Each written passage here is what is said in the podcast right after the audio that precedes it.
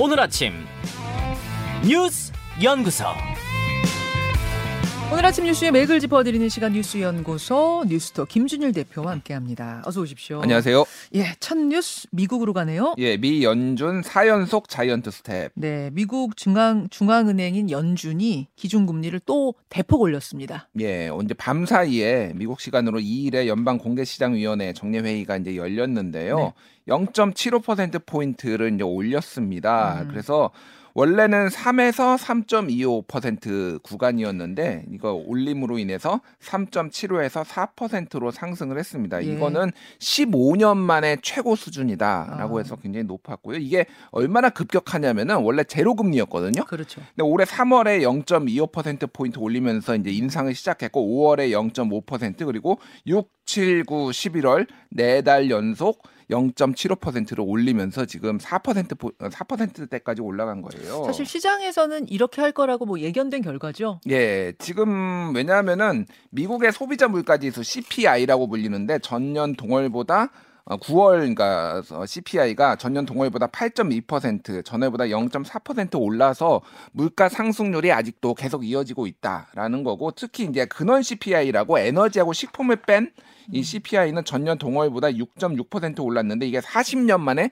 최대 상승폭이었다라는 거예요. 음. 그러니까 이제 뭐 불가피하다라는 전망이 지배적이었고 음. 뭐 미국 어, 저- 증권 시장은 좀 폭락을 한 그런 상황입니다. 이렇게 되면 우리나라하고의 금리 차는 더 벌어졌어요. 예, 그러니까 지금 한국은행이 그러니까 황새가 뱁새 쫓아가다가 좀 가랑이가 찢어지는 이런 상황이에요. 그래서 하, 그러니까 미국이 올리면 한국도 따라 올리고 뭐 네. 이런 상황입니다. 그래서 지난달 12일에 한국은행 금융통화위원회도 빅스텝 그래서 0.5% 포인트를 인상을 해가지고 미국과의 격차를 0.25로 이제 포인트까지 좁혀놨거든요. 네네. 근데 지금 0.75가 올랐으니까 다시 1% 포인트로 이제 확대가 된 거죠. 그렇죠. 그래서 오는 24일, 11월 24일에 이제 그 금리 하는 금융통위원회가 열리는데 여기에서 다시 한국은행도 최소 0.5 정도는 올리는 거 아니, 음. 0.5% 포인트로 올리는 거 아니냐 이런 전망이 나오는데 문제는 연준이 미국 연준이 다음 달에도 또, 또, 올려요. 있어요. 또 올려요. 예, 또 네. 올리는데 최소 0.5에서 0.75 또 올릴 가능성이 있다라고 본다라면은 1% 포인트 이상 올해 음. 연말에는 차이가 날 가능성. 그러면은 미국 금리가 높으면 한국의 달러들 금융 시장에서 상당히 많은 외화들이 음. 빠져나가죠. 미국으로 빠져나갈 가능성이 네. 있어서 지금 안 그래도 환율도 높은데 굉장히 불안한 금융 시장이 이어질 가능성이 있습니다. 이게 언제까지 이렇게 계속 올릴 거라고 합니까? 그러니까 그 그거에 대해서 지금 정확하지는 않은데 이제 어제 파월 그러니까 제롬 파월 미국 연준 의- 의장이 이렇게 얘기했어요. 금리 인상 속도를 늦출 시기는 이르면 다음번 회의가 될 수도 있다. 그러니까 12월 예, 다음 예. 달이에요.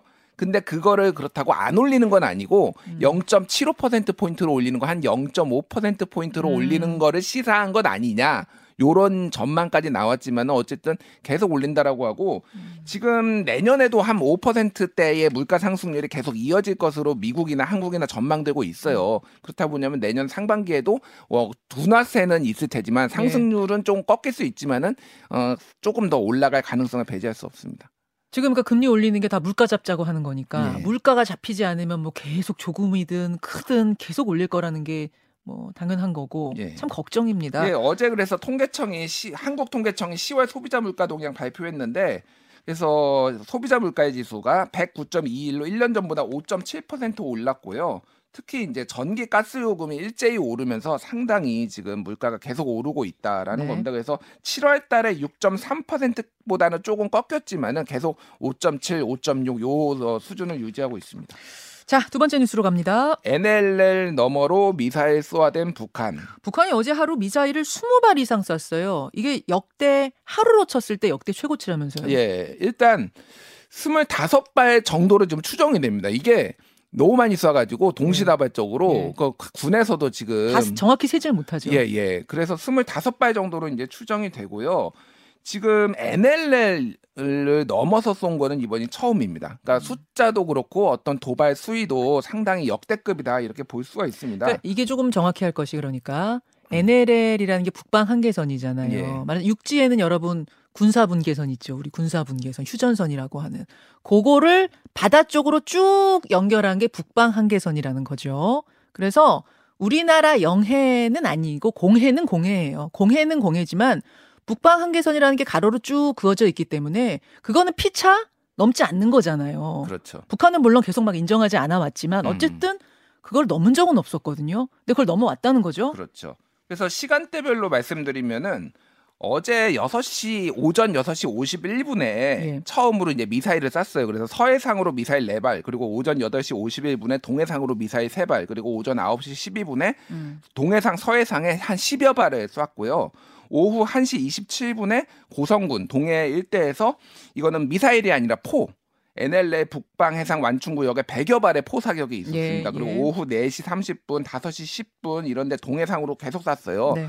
그러니까 지금 이게 어느 정도 좀 심각하냐면은 이렇게 많이 쏜 것도 아까 말씀드렸지만 없고 이게 지금 어느 정도 가까웠냐면은 음. 동해상으로 쏜 탄도미사일 한 발은 속초에서 동쪽으로 57km밖에 안 떨어졌고요. 네. 울릉도에서는 서북 쪽으로 167km 떨어졌습니다. 그래서 그렇죠. 울릉도에 공습 경보가 내려졌는데 네. 공습 경보가 내려졌는데 이게 설명이 없이 문자도 안 오고 그냥 네. 사이렌만 울려가지고 다들 울릉도에서는 우왕좌왕하고 이게 뭔 일이냐 뭐 이랬다고 합니다. 잠시 후에 울릉도 주민 연결을 저희가 잠깐 할 겁니다. 이렇게 되면서 우리 군도 맞대응을 했죠. 예, 어제 경계 태세를 군이 3급에서 2급으로 격상을 하고요. 공대지, 그러니까 비행기를 띄워가지고 우리도 NLL 쪽에 이제 이북으로 맞대응 사격에 나섰어요.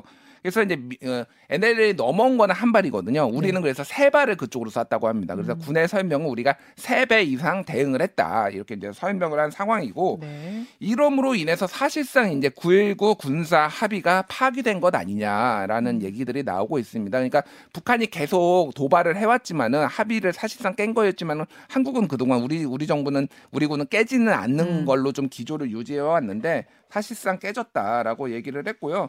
윤석열 대통령도 국가 애도 기간 중에 감행된 이번 도발이 폐륜이다라고 하면서 좀 강력한 대응을 시사를 해서 추가 조치가 어떤 걸 이루어질지 좀 봐야 될 것 같습니다. 자, 그 다음으로 가겠습니다.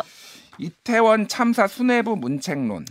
이태원 참사. 그러니까 행안부와 경찰에 대한 문책론, 문책론이 이제 정부 여당에서도 나오고 있어요. 예, 이제 기류가 112 신고를 받고 제대로 대응 안 했다라는 게 이제 밝혀지면서 이제 기류가 좀 여당에서도 많이 바뀌었어요. 그 전에는 좀 상황을 봐야 된다라는데 이제 그 문책론이 정진석 비대위원장이 공식적으로 얘기를 했습니다. 그래서 어, 왜 기동대와 현장 병원, 병력 충원 등 현장 조치가 취해지지 않았는지 그 원인을 반드시 밝히고 온당한 책임을 물어야 된다. 라고 얘기를 했거든요. 주호영 원내대표도 네. 상응하는 책임 추궁이 불가피할 것으로 보인다라고 얘기를 했고 네. 당권 주자인 안철수 의원도 어 경찰청장 즉시 경질해야 된다. 제일 세게 말한 것 같아요. 여당 예, 예. 의원 중에는. 그렇죠. 그렇게 얘기를 했고 지금 뭐 유승민 의원 같은 경우는 지속적으로 비판해 왔는데 한덕수 총리 대통령이 빨리 결단을 내려야 된다. 왜냐하면 외신과의 기자회견에서 상당히 부적절한 농담을 한 것이 아. 좀 많이 이제 논란이 됐거든요. 뭐 이 이 통역이 뭐 안 들리는 것에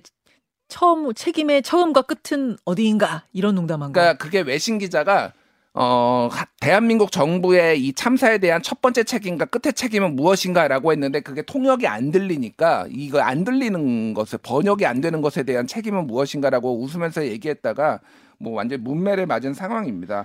그래서 대통령실 같은 경우에도 아직은 책임 소재를 가리는 게 우선이다라는 입장인데 조금 기류 변화가 보이기는 해요. 대통령실 관계자 발로 어제 이제 나온 거를 보면은 음. 일단은 뭐 먼저 진상 규명이 예. 우선이다라고 하지만은 어, 일정 부분 인사 조치는 불가피한 것으로 지금 보인다라는 것들이 좀 시그널들이 지금 계속 나오고 있는 상황입니다. 자, 어제도 여러 가지 새로운 소식들이 많이 전해졌는데 수사와 관련해서 주목할 부분들 정리해 주세요. 예, 어제 경찰 특수본이 오후 2시부터 서울 경찰청, 용산 경찰서, 구청, 뭐 서울시 소방재난본부, 뭐 용산 소방서 등등 해가지고 네. 이태원역까지 해서 어, 8군데의 동시다발적으로 압수수색에 들어갔습니다. 특수본. 특수본이요. 네. 그래서 지금 뭐 지금 논란이 되고 있는 게 이를테면 지하철역 무정차를 누가 먼저 요청했냐 뭐 그죠. 요런 것도 있고 그리고 음. 112 신고 대응이 제대로 됐느냐 안 됐느냐 뭐 요런 것들이 있잖아요. 그런 것들에 대해서 이제 전격적으로 압수수색을 한 겁니다. 음. 근데 이제 요 시간이나 요런 것들이 좀 분석이 나오는 게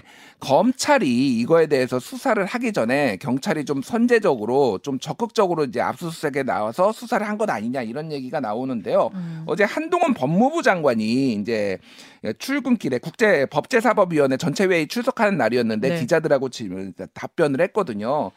근데 여기에 수사 좀 검, 검찰의 수사 필요성 이런 것들을 좀 언급을 했어요. 다만 검, 수완방법 때문에 음. 우리가 수사에 한계가 있다 이제 이렇게 얘기를 한 거 그거 말씀하시는 예, 거예요? 예, 한계는 있지만은 이, 이 부분에 대해서 진상 규명이 있어야 된다라고 얘기를 했습니다. 그래서 이제 사실 뭐 검수완박이라는 검찰 수, 어, 어, 어, 수사 어, 수사기소권 분리 법안이 그 내용은 있어요. 검찰청법 4조에 보면은 음. 경찰 공무원에 대해서는 검찰이 수사할 수 있다라고 아예 규정돼 있거든요. 그러니까 음, 이 음. 사태가 만약에 경찰의 문제점이라고 한다라면 검찰이 수사할 수도 있는 지금 그런 상황입니다. 네. 그리고 아까 전 앵커가 오프닝에 얘기했지만은 경찰의 늑장 보고가 잇따랐다 이런 것들이 지금 속속 나오고 있습니다. 그래서 이제 워낙 상황이 금, 긴박했으니까 선조치가 불가피했다라는 걸 감안을 하더라도 너무 보고가 1시간, 2시간, 3시간씩 늦어졌다라는 거는 좀 설명이 안 된다 이런 부분들이 지금 얘기가 나오고 아유 뭐 있습니다. 그거 이해하죠. 거기 상황 복잡했고 수습하라고 정신 없어서 늑장 보고한 것과 그래도 정도가 있지. 경찰청장이 사고 후 2시간 뒤에 알았다. 이거는 온 국민이 지금 TV로 속보 본 후에 알았다는 건 이거는 컨트롤 타워 그 시스템에 굉장한 문제가 있다는 거죠. 이거는 예. 수습 때문에 그랬어요라는 이야기로 될 문제인가 싶습니다. 예, 그 대통령실도 행안부 장관이나 경찰로부터 첫 보고를 바- 받지 못했다라는 얘기까지 나와서 이거에 대해서도 좀 책임론이 예, 불고 있고요. 알겠습니다. 여기까지 여기까지 일단 짚어보고 오늘 2부에서 인터뷰로 더 풀어보겠습니다. 수고하셨습니다. 감사합니다. 김현정의 뉴스쇼는 시청자 여러분의 참여를 기다립니다. 구독과 좋아요, 댓글 잊지 않으셨죠? 알림 설정을 해두시면 평일 아침 7시 20분 실시간 라이브도 참여하실 수 있습니다.